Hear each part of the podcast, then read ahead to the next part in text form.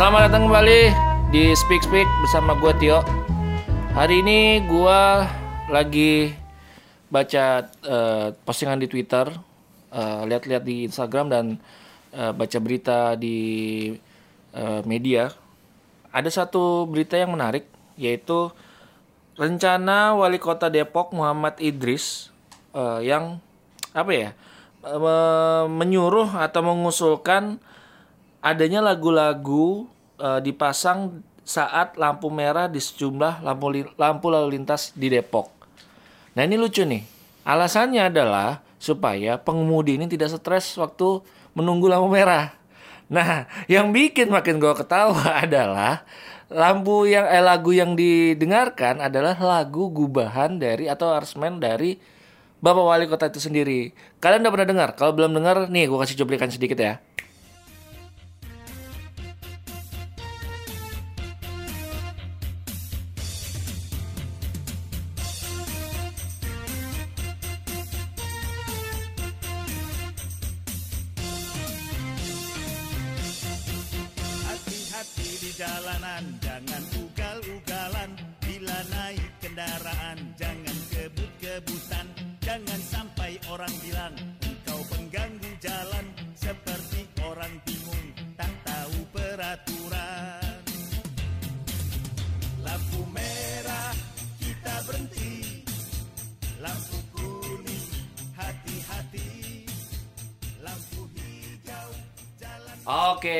Tadi cuplikan lagunya gimana? Masterpiece banget ya. itu mengurangi stres ya. nah, gue gue sebenarnya warga Bekasi, gue jadi nggak tahu eh, lebih tepatnya penderitaan apa ke kegembiraan gitu ya. Gue akan ngobrol-ngobrol langsung bersama Bagja Pratama, warga kota Depok paling teladan. Hi. Hai hai hai hai, Usoners Welcome back nih eh bukan bukan ini bukan Brem cuy. Oh iya, bukan Brem, Brem. Tapi kalau mau nonton Brem review otomotif di YouTube Ah, User iya. Indonesia. Jadi mungkin agak nyambung juga kali ya eh, Soal lalu lintas sama Nah, perotomotifan sebelum ngomong sana lu di Depok udah berapa lama? Gue di Depok sebentar sih Dari Baru baru 2010 kalau nggak salah oh udah, se- udah hampir satu eh hampir 10 bulan eh 10 tahun. Lagi cukup lama zamannya macet Sekarang sekarang Makin, macet. nah, ngomongin macet, ini ada kebijakan yang sangat menurut gue jenius. Ketika wali kota yang lain memikirkan melebarkan jalan, ya kan, mengurangi kendaraan. Ini ada salah satu kebijakan yang menurut gue sangat jenius. Memasang lagu di lampu merah. Ini sebelumnya gue belum pernah kepikiran nih. Ini jenius banget. Lu sebagai warga Depok gimana? Iya, gue gue juga sempat denger tuh, eh sempat baca-baca juga artikel, cuman gue sendiri belum denger sih, karena baru wacana kalau nggak salah ya, baru wacana. Baru mengusulkan. Tapi lagunya udah ada. Ya ini apa ya? Kalau menurut gue salah satu kebijakan yang sulap. Kenapa sudah sulap? Ya sulap karena ya tadi yang yang lo bilang kan harusnya memang kalau misalnya kemacetan ya yang dibenahi itu kayak rekayasa lalu lintasnya terus ya mobilnya gitu. Ini lo dikasih lagu gitu. Gue nggak tahu mungkin lagunya bagus. Cuma ya lo lagi dalam keadaan capek. Misalnya kita dari Jakarta jalan ya udah ber- berjam-jam macet terus tiba-tiba dikasih lagu kayak gituan. Baik banting motor ya? Ya. yang bikin stresnya mungkin yang bikin ngilangin stresnya mungkin bukan lagunya tapi karena lu memaki-maki tuh di lampu merah ini lagu apaan sih? Ini kok kayak gini gitu. Itu itu itu tapi secara lirik itu sederhana dan ngena banget loh. Cuma memang secara kualitas yang nyanyi. Maksud gua gini loh eh, soal lagu oke lah. I- niatnya baik gitu loh. Iya. tapi kenapa harus yang nyanyi wali kota juga gitu loh? Yang tidak punya basic penyanyi. Ya itu karena mungkin jadi banyak orang-orang yang pengen viral gitu ya secara instan. Ini ini termasuk kategori viral oh di- berarti di, berarti, jalan yang benar berarti sebenarnya. wa- wali kota lagi panjat sosial loh. Ya bisa jadi panjat sosial karena gue gimana ya kalau kayak gini sebenarnya nggak mesti wali kota gitu ya untuk mengeluarkan kebijakan yang brilian kayak gini sebenarnya kayak anak-anak TK atau SD pun bisa gitu. Kalau dia cuma bikin lagu yang dinyanyi ini juga kayak kayak anak-anak lagi pentas seni gitu. Ya ini mohon maaf sih temen ini kan namanya gue eh, warga Depok kan. Gue merasakan kayak gimana di lampu merah udah panas padat, asap knalpot banyak ditambah ada backsoundnya lagu. Itu keren banget Tapi rata-rata di perempatan jalannya, gue sebenarnya belum belum termasuk jarang lah, hampir nggak pernah ke Depok. Emang setiap perempatan itu durasi apa ya? Lampu merahnya itu lama banget ya setiap perempatan. nggak ada yang lama sih kalau menurut gue udah cukup oke lah itu sekitar semenitan kayak gitu-gitu itu sebenarnya lama ya. anjir. nggak cuma masih dalam taraf wajar dan masih Ya. sebenarnya masih mau sih gue eh, nungguin itu cuma ya itu dia kondisinya memang nggak ada yang enak gitu jadi kayak misalnya di depan tuh biasanya suka ada yang space buat khusus pemotor gitu ya ah. nah itu masih banyak ditempatin mobil gitu Oh. ya hal-hal kayak gitulah ya panasnya ya macet ya polusinya ditambah ada polusi lagi polusi suara mungkin Polisi suara. ini kalau menurut gue sih siapa tahu memang ada yang suka sama lagu tapi ya itu ini kebijakan yang bagus tapi terlalu Eh, sayang tapi menurut gitu. lu bagus. Iya bagus karena kita ngasih pesan atau mengedukasi warga pakai Ah. lagu itu sebenarnya paling efektif sih ya dan bisa nempel di benak lu bisa bergumam-gumam gitu tapi Ah. masih banyak hal lain yang lebih yang lebih penting yang lebih Ah. urgent untuk diterapin gitu untuk sekelas wali kota sih menurut gua kayak gitu Di perempatan lampu merah kayak gitu kayaknya eh, hal yang lumrah gitu ya. Maksudnya ada yang ada yang kayak announcement apa announcement yang pengumuman-pengumuman penting kayak gitu atau atau enggak informasi-informasi penting kayak mohon perhatian Anda. Iya. Gitu. Ini kan di zona eh, tertib lalu lintas gitu kan. Suka yang ada tuh. Nah, tapi gue nggak nggak kepikiran itu bagaimana tiba-tiba bisa berubah jadi sebuah nyanyian. Ya itu dia. Jadi ya memang makanya kan dari dari awal gue bilang ini kebijakan sulap salah satu yang memang brilian out of box kali ya. Ah. nggak kepikiran. Tapi ya mungkin gue yang terlalu pesimis atau kayak gimana jadi belum nemu aja faedahnya. Karena jujur aja mungkin gue juga bisa mewakili banyak eh, warga Depok. Ya gemas gitu. Lo ngatasin kemacetan yang sebenarnya banyak hal yang bisa dilakuin kok malah lagu gitu yang diduluin gitu. Ini Tapi segitu parahnya ya eh, Depok itu dari eh, soal kemacetan itu. Karena sih yang gue baca-baca memang kayak semacam buntu aja gitu loh. hmm. Di Margo orang keluar masuk ke Jakarta khususnya cuman lewat Depok, eh lewat eh, lewat Margonda. Dan katanya Margonda itu sudah sangat-sangat padat, tidak dilebarin jalannya tapi jumlah kendaraannya itu eh, banyak banget gitu loh. Emang segitu parahnya hampir tiap hari ya di ya Depok. bisa bisa jadi kayak kayak gini deh misalnya keseharian gue berangkat eh, dari rumah itu bisa jam 9 yang harusnya udah nggak jam macet gitu ya. Oh. itu di kawasan Margonda masih macet. Terus gue pulang kantor juga misalnya jam 9 jam 10 yang harusnya udah reda itu kadang juga masih macet. Masih padahal macet juga. iya sepele gitu. Kayak di depan salah satu mall yang paling terkenal lah di Depok. Margonda City. iya Margo City Margo itu. City. dia cuma gara-gara puteran sama orang nyebrang. Jadi situ emang crowded. Ada yang orang muter dari arah yang berseberangan ada Oh. orang yang dari Margo mau putar balik juga ada yang lurus nah di situ macetnya jadi kayak macet nggak jelas sih sebenarnya Termasuk angkot-angkot ya?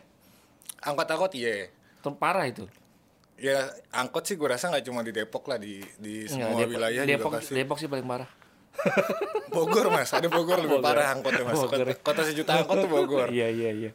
Tapi apa menurut lu harusnya gimana sih wali kota itu untuk membenahi kemacetan khususnya di jalan-jalan besar protokol ya jalan-jalan utama ya Hmm. di kota Depok. Ya kalau misalnya dari yang gua lewat setiap hari yang sampai akhirnya kan secara nggak sadar pun gue juga atau mungkin sebuah, setiap orang jadi punya solusi sendiri gitu. Sederhananya sih ini karena pertumbuhan perumahan-perumahan itu nggak kebendung di Depok. Nah karena ada pertumbuhan dari populasi perumahan yang makin banyak, akhirnya di situ ada ekosistem ekonomis mas. Jadi kayak misalnya mall-mall juga makin banyak ya kan termasuk kayak toko-toko di pinggir jalan jadi eh, misalnya kayak kuliner gitu-gitu terus eh, banyak lah itu di Margonda Belum tuh termasuk kampus-kampus itu ya? kampus sih malah gue rasa itu nggak nggak terlalu mengganggu sebenarnya Oh ya?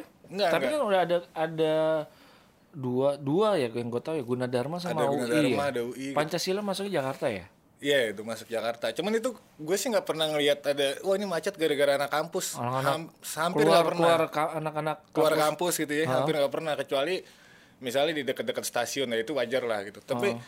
yang gue lihat itu yang jadi sebenarnya biang kemacetan pertama arus lalu lintasnya ada yang muter balik ada yang lurus terus yang kedua itu ya tadi jadi toko-toko di Margonda itu mereka tuh nggak nyediain space parkir yang memadai. Memadai. jadi akhirnya pada parkir di pinggir Di jalan pinggir ya jalan. itulah sebenarnya penyebab akut dari kemacetan di Depok sebenarnya hal-hal kayak gitu Tapi balik lagi ke kebijakan yang tadi.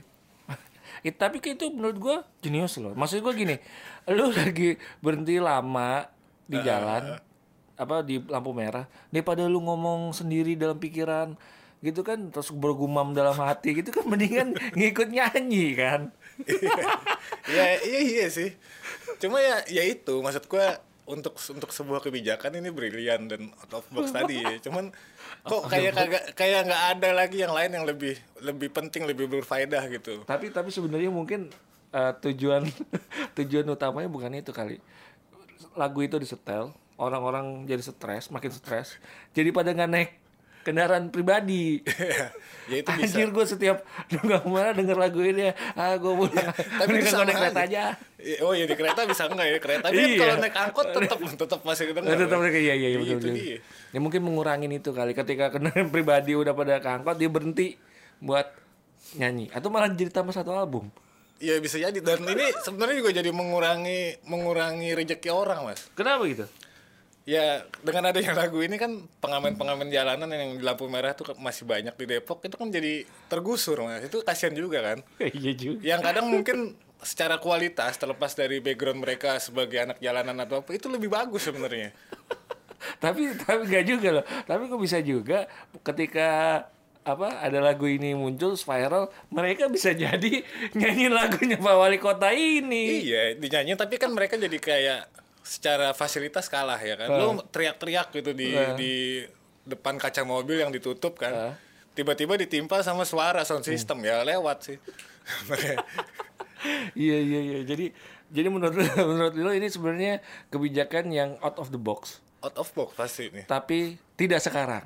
Tidak sekarang karena masih banyak PR-PR yang sebenarnya jauh lebih penting dan berfaedah untuk diterapin supaya lalu lintas Depok tuh bisa lebih beradab lah gitu. Jauh lebih beradab. Ngomong-ngomong soal kebijakan Kota Depok selain soal yang lagu di eh, perempatan lampu merah tadi, sebenarnya ada beberapa kebijakan eh, yang cukup eh, pro dan kontra lah. Iya, Menyindir kontroversial.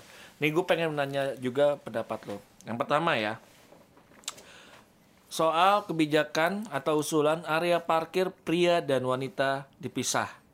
Nah, ini menurut eh, Kota Depok seperti dikutip dari uzone.id, kebijakan parkir khusus perempuan atau ladies parking itu sebenarnya eh, terinspirasi dari sejumlah pengelola parkiran eh, mall-mall di Depok. Ya kan? Mereka melihat katanya ada parkir umum, ada parkir eh, ladies parking. Jadi eh, parkir khusus eh, perempuan dan ini ini diterapkan atau diinspirasi ol- eh, diambil oleh pemerintah kota Depok. Nah masalahnya itu kan ladies parking itu khusus wanita, Mm. sedangkan parkir umum ya wanita boleh, Iya. laki-laki boleh. Nah ini mereka dipisah secara harfiah gitu loh. Nah ini menurut, menurut lo gimana gitu loh? Menurut gua sih ini bagus juga sama. Bagus juga. Ini bagus, tapi gini, eh, selamat eh, selama orientasinya atau tendensinya bukan karena masalah agama ya. Oh. Kan kayak di masjid itu kan memang harus dipisah gitu antara cewek dan cowok. Kalau misalnya parkiran selama memang tujuannya untuk misalnya safety. eh, itu bagus-bagus aja. Jadi misalnya buat cewek-cewek yang memang dia parkir biasanya suka agak susah ya di- disediain tempat yang lebih strategis, lebih gampang untuk diakses. Jadi dia parkirnya bisa lebih aman gitu untuk masalah itu sih gue setuju-setuju aja. Terus yang kedua juga memang dengan catatan ini harus bisa mempertimbangkan masalah space. Jadi space parkirnya sebanyak apa atau seluas apa sih di Depok itu kan? Gitu. Kalau misalnya yang gue lihat di mall-mall itu kadang masih masih banyak yang over, terutama kalau di weekend. Lu nyari parkir tuh susah banget. Lu bahkan mau valet pun udah udah nggak ada gitu udah nggak ada space-nya nah itu kayak gimana apalagi harus dipisah dipisah kan otomatis secara space bisa lebih harus lebih banyak kan nah pertimbangannya lebih ke situ sih Tapi memang eh, selain itu juga pertimbangannya eh, bukannya lebih banyak pengemudi cowok ya ketimbang cewek. ya. Ini yang ini yang biasanya gue lihat ya. Iya, iya. Karena di ladies parking sendiri aja itu ng- kadang nggak nggak semuanya penuh Oh iya Gitu loh. sih iya. Iya kan? Cuma kalau itu kan cuma masalah komposisi lah itu Oh. bisa bisa di bisa diatur atau dicek sama masing-masing pengelola perparkiran kan. Yang Oh. penting sih kalau gue lebih ke orientasinya apa karena kan yang gue denger-denger juga ributnya kan air ujung-ujungnya jadi kayak soal agama kan gitu lo ngapain Iya. sih parkirnya dipisah-pisah udah kayak Hmm. sholat kayak gitu-gitu loh gue itu kan nggak hal-hal yang nggak penting gitu Padahal maksudnya tujuannya adalah tujuannya kalau menurut gue misalnya nih kayak bini gue atau siapa Ah. yang cewek dia memang kesulitan untuk parkir itu itu bagus banget ada tapi pemisahan tapi seperti eh, itu. tapi ladies parking kan ada kan. Ladies parking ada ya. Ketika lu penuh makin penuh ladies parkingnya gue nggak bisa parkir di cowok. Nah itu juga bisa jadi. nah kan kalau kalau iya, kalau iya, di iya. mall kan walaupun penuh ladies parkingnya lu tetap bisa parkir di tempat di mana aja iya ya. di mana aja. Kalau misalnya dipisah saklek ini jadi nggak bisa. iya gitu. itu Oh, terus iya, apa iya. balik pulang lagi kan sama aja. Oh, ya itu juga kendala sih kayak gitu. Menurut lu ini kendala? Ya kendala kalau memang ujung-ujungnya jadi emang bener-bener pengkotak-kotakan. Bukan peng- kemudahan gitu. Berarti menurut lo ini tepat. Tepat selama itu bukan bukan dalam artian agama dan Oh. pengkotak-kotakan ya. Tapi memang benar untuk memisahkan dari se- segi, Dari keamanan, keamanan dan kemudahan. Kemudahan, oke. Ada lagi. Ini ini kebijakan yang menurut gue sih eh, bagus ya malah. Justru gue akan dukung nih. Pemerintah Kota Depok mengusulkan revisi peraturan daerah nomor 2 nomor 2 tahun 2011 tentang penyelenggaraan bidang perhubungan. Salah satunya adalah nantinya warga yang memarkirkan mobilnya sembarangan atau di, eh, akan dikenakan sanksi denda maksimal 20 juta. Nah, Artinya mobil-mobil yang eh, di rumah itu harus mau tidak mau harus punya garasi. Yang tidak punya garasi di denda 20 juta. Nah, menurut lu gimana? Nah, kalau kebijakan ini jadi diterapkan, mungkin gua orang Depok yang akhirnya bangga. Akhirnya bangga punya Bangga. kebijakan Punya benar. kebijakan kayak gini karena sebelum uh, wacana ini diiniin pun gitu ya di di komplek gue deh gue di Hmm. kawasan di deket-deket Depok lama lah nggak usah sebut nama itu memang kondisinya ya namanya komplek orang bener-bener parkir tuh sesama tetangga ya sembarangan di depan rumah karena Hmm. mereka mikirnya ya di depan rumah gue punya punya gue gitu padahal udah jelas-jelas secara aturan itu memang nggak bisa dan lo beli rumah itu cuma seluas tanah lo itu nggak sampai di jalan raya gitu tapi memang faktanya banyak. Nah gue di tingkat RT lah ya kita ya. Nggak usah nggak usah muluk-muluk di kota atau nasional. Gue dari awal udah udah ngajak mereka untuk eh, ngobrol bareng. Ini gimana caranya supaya gang kita tuh enak gitu. Nggak nggak nggak jorok nggak susah dilewatin kayak gitu-gitu. Sempet ada pro kontra bahkan beberapa kali gue sampai harus dalam tanda kutip tuh ribut sama tetangga cuma gara-gara buat menertibkan ini kan ada yang dikasih paku lah ada yang di baret serius segala macam iya sampai sampai setaraf itu. Karena Oh. nggak semua orang mau nurut untuk kebaikan bersama gitu. Ada yang emang beberapa yang bandel. Tapi ya selalu gue sih yakin selama tujuan gue baik dan buat kemudahan kita juga gitu enak kan dilihatnya kalau gang itu nggak disampain sama mobil gitu. Tapi kan kebanyakan warga Depok yang gue tahu itu ya di Bekasi juga kayak gitu sih. Ada satu rumah yang punya dua mobil. Nah biasanya tuh eh, biasanya nih ya satu mobilnya platnya ganjil, satunya genap. Nah mereka satu mobil bisa masuk garasi, tapi mobil yang lain terpaksa parkir di luar. Nah di Depok banyak yang seperti itu ya. banyak mas karena ternyata kan orang kita juga kaya kaya kan mobil nggak bisa cukup dari satu cuma gue nggak tahu kayaknya tuh kayak gimana karena kan ketika mereka bisa mampu beli mobil masa bikin garasi tiga kali tiga meter aja nggak bisa gitu ya kan? Karena akan makan space tempat lagi kali. ya itu. Atau misalnya bisa juga karena mereka memang ya mobil cuma buat jalan doang gitu nggak. Kalau gue ya kalau misalnya gue gue punya mobil kan sayang banget ya taruh di luar kepanasan kehujanan tuh ya cepet rusak ya cepet kusam. Ya sayang sih kalau gue jadi ketika gue mau nambah mobil gue harus mikir naruh di mana ya gitu kalau misalnya nggak ada Oh.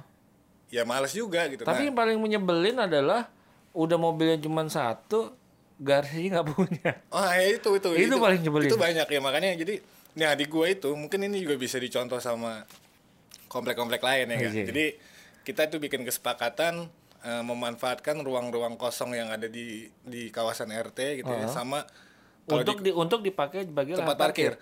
Jadi kayak Ah, di biasanya apa sih fasos ya? Iya, Fasos, Fasum, bahkan misalnya kan ada beberapa lah kalau komplek misalnya rumahnya masih kosong kan, nggak ditempatin, nah itu itu juga bisa kita anggap jadi Fasos, Fasum, dan itu siapa yang mau parkir di situ tuh bayar.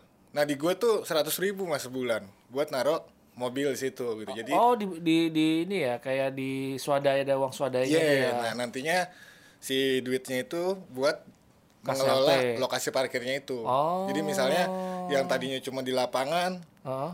dipakein semen terus atasnya dikasih kanopi jadi makin nyaman gitu Oh, itu menarik sih. nah solusinya kayak gitu Dan itu sudah berjalan. udah berjalan dari awal tahun inilah di komplek gue tuh dari Oh, jadi ak- seakhir ini akhirnya tidak ada mobil-mobil yang diparkir di pinggir jalan. setidaknya di RT gua ya tapi kalau misalnya kompleks secara umum sih itu masih, Oh. Masih, banyak ada. masih banyak itu keganggu kayak banget ya.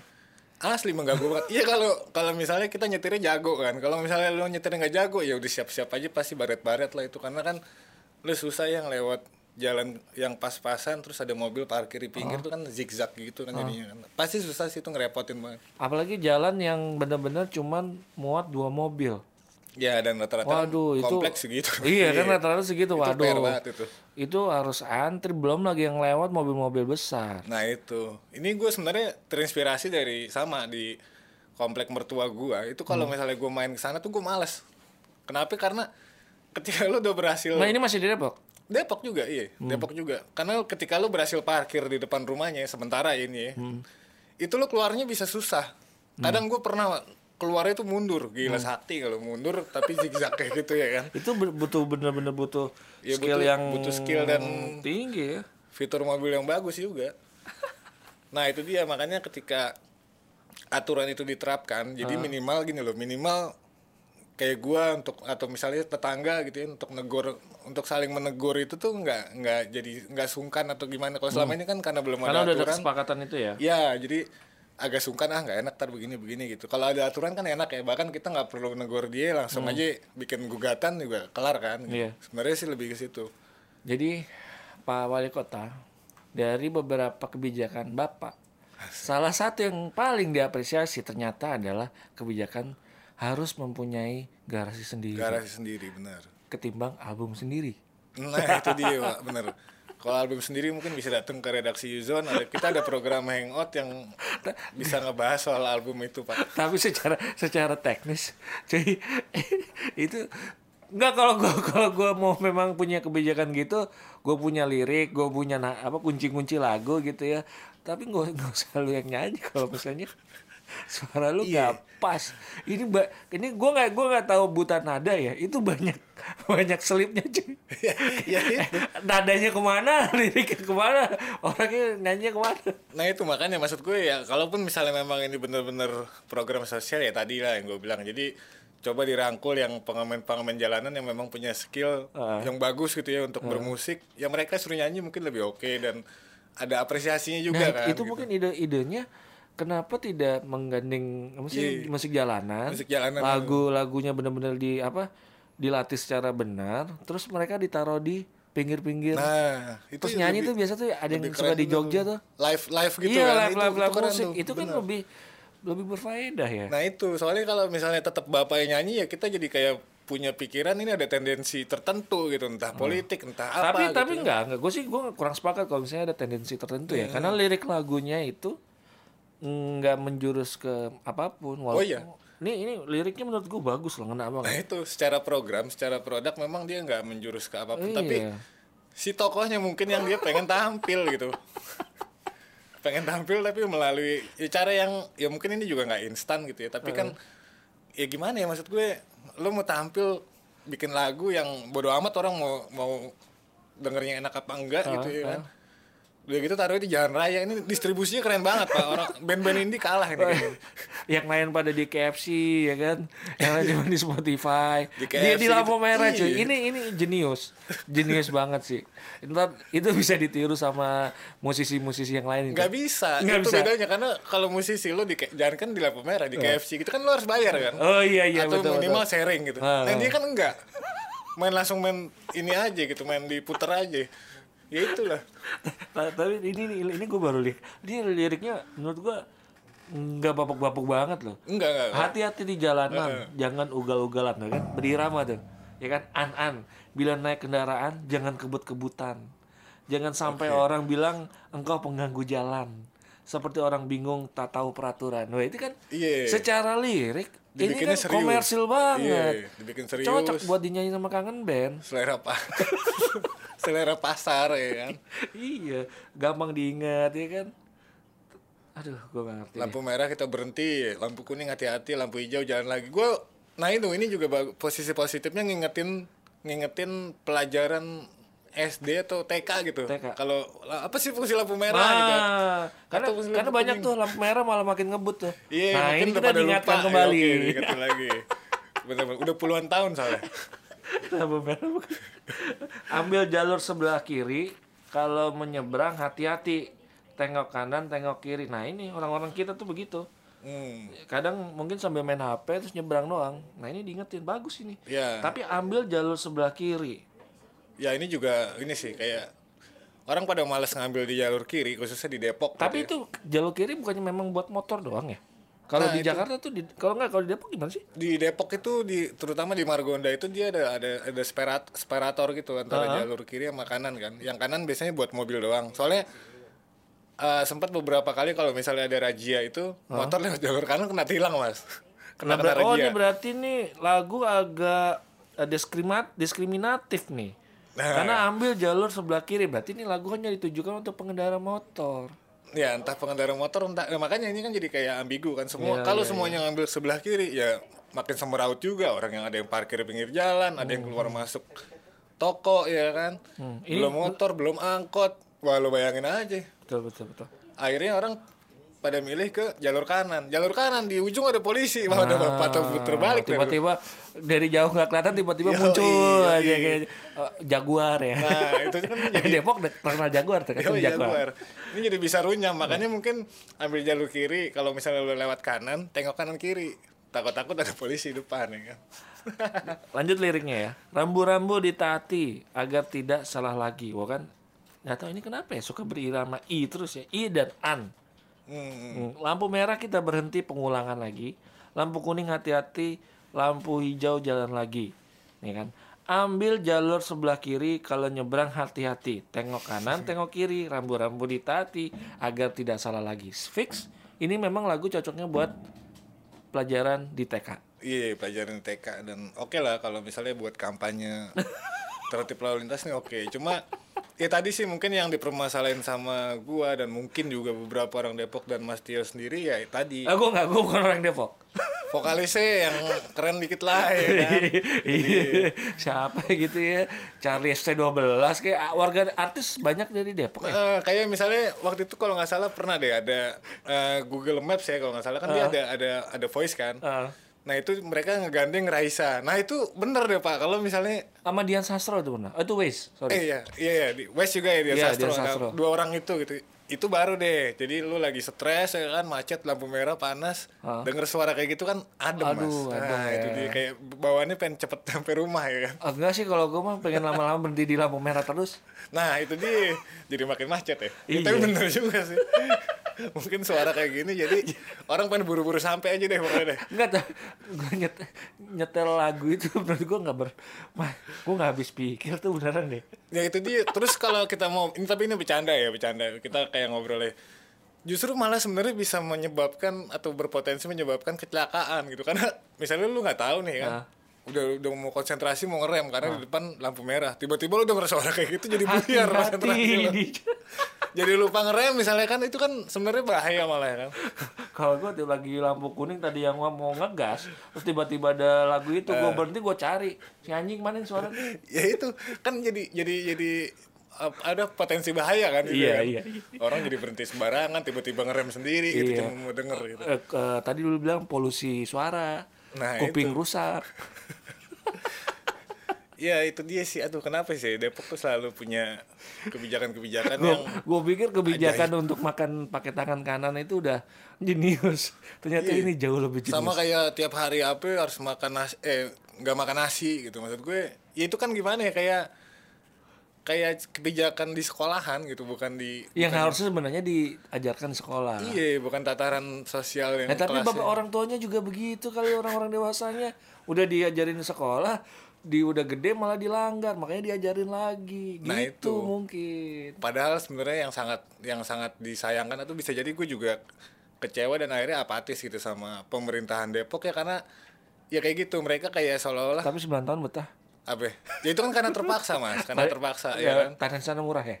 tanah sana murah tempatnya juga strategis dan dekat dari Jakarta gitu tapi apa iya? Karena semuanya dibiarkan ada pembiaran itu cuma gara-gara ya udah santai kok. Mereka ah, pada akhirnya juga emang terpaksa tinggal di Depok gitu. Padahal kan ya kita perlu lah sebuah sebuah kenyamanan sebuah kebijakan yang oke gitu maksud gue. Nggak cuma sekedar lu jangan makan nasi di hari ini gitu gitu ya ya elah ngapain gitu? Itu itu perlu sih, tapi diajarkan di tingkat sekolah dasar. ya bukan bukan, ditaruh Bukan di, di- gitu ya, dijadiin skupnya. gimmick atau baliho di pemkot pemkot gitu kan. nah itu dia Aduh, coba kayak misalnya mall atau tempat-tempat eh, toko-toko kulineran ditata lagi tuh mungkin juga jauh lebih efektif tapi di sana tuh ada pusat wisata kuliner gitu nggak sih khusus Depok? Ya itu dia nggak nggak sebenarnya Nggak tersentralisasi, cuma karena memang Jalan Margonda mungkin dianggap paling strategis, akhirnya semua jadi Cuma numpuk di gitu. situ ya.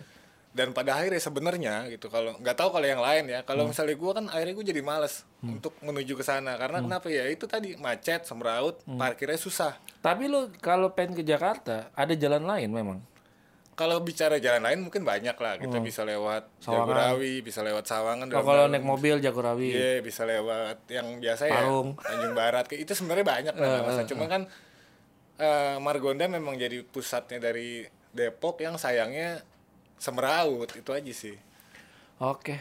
Ada pesan buat Bapak Wali Kota yang mungkin dengar podcast kita hari ini? Walaupun enggak. Iya, iya kami warga Depok sebenarnya sangat senang Pak ada Lagu-lagu. bukan lagu-lagu sih. Mall-mall bertumbuhan, Eh. terus eh, tempat-tempat pemukiman jadi banyak. Cuma ya ditata sebenarnya lebih ke rekayasa lalu lintasnya sih kalau menurut gua. Terus ganjil genap kalau mau diterapin Hmm. Oh, iya, iya, silakan, kebijakan Pak, ganjil boleh, genap ya? kan. Nah, terus yang Itu menurut lu bagus ya?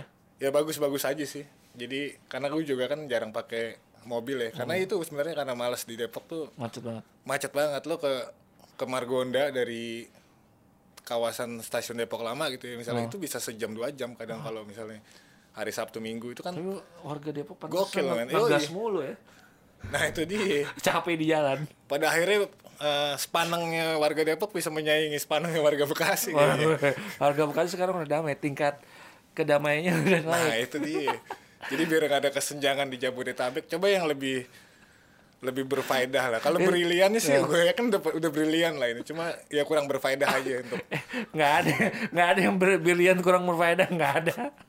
Ada mas. Ada ya? Ada. Ya ini contohnya kayak gini. Ini kayak lima langkah jadi lima langkah di depan dia. Nah itu dia gitu. Karena ya gimana ya. Emang kalaupun gua ngefans sama Bapak Wali Kota juga ya nggak gitu-gitu banget Pak gitu. Lu nggak mesti harus konser di jalanan ya kan. Iya. Itu dia sih. sampai sampai akhirnya ada meme Oh ada ada ada meme ya? ada meme bilang ini eh menderitanya warga Depok ke Jakarta gubernurnya Anies ke Dep pulang ke Depok wali kotanya Muhammad Idris Oh iya.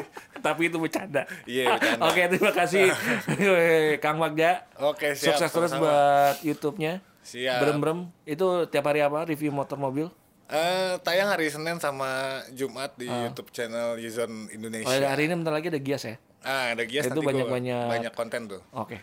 Terima kasih eh, teman-teman semua. Jangan lupa follow eh, Spotify-nya Spotify podcast, Apple Podcast nya Yuzon Indonesia, di Indonesia. Speak Speak. Speak Speak ya. Terima kasih. Bye.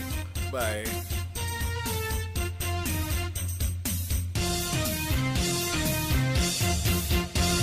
Hati-hati di jalanan, jangan ugal-ugalan Bila naik kendaraan, jangan kebut-kebutan Jangan sampai orang bilang, engkau pengganggu jalan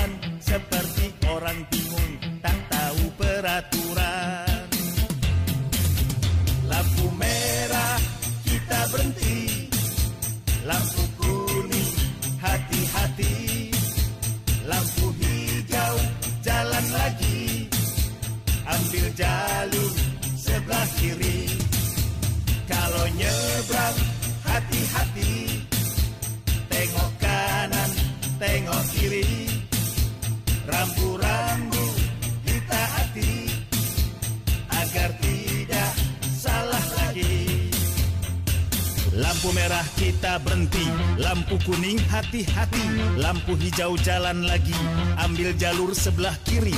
Kalau nyebrang hati-hati. Tengok kanan tengok kiri. Rambu-rambu ditaati Agar tidak salah lagi.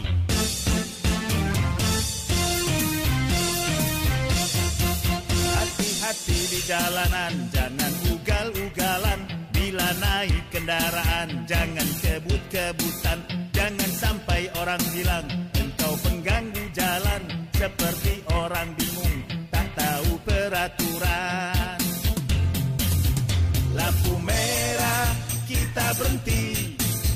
Lampu kuning hati-hati. Lampu hijau jalan lagi. Ambil jalur sebelah kiri. Kalau nyebrang hati-hati. Tengok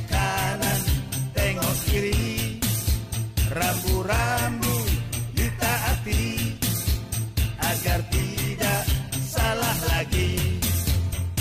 Lampu merah kita berhenti Lampu kuning hati-hati. Lampu hijau jalan lagi Ambil jalur sebelah kiri. Kalau nyebrang hati-hati Tengok kanan tengok kiri. Rambu-rambu ditaati Agar tidak salah lagi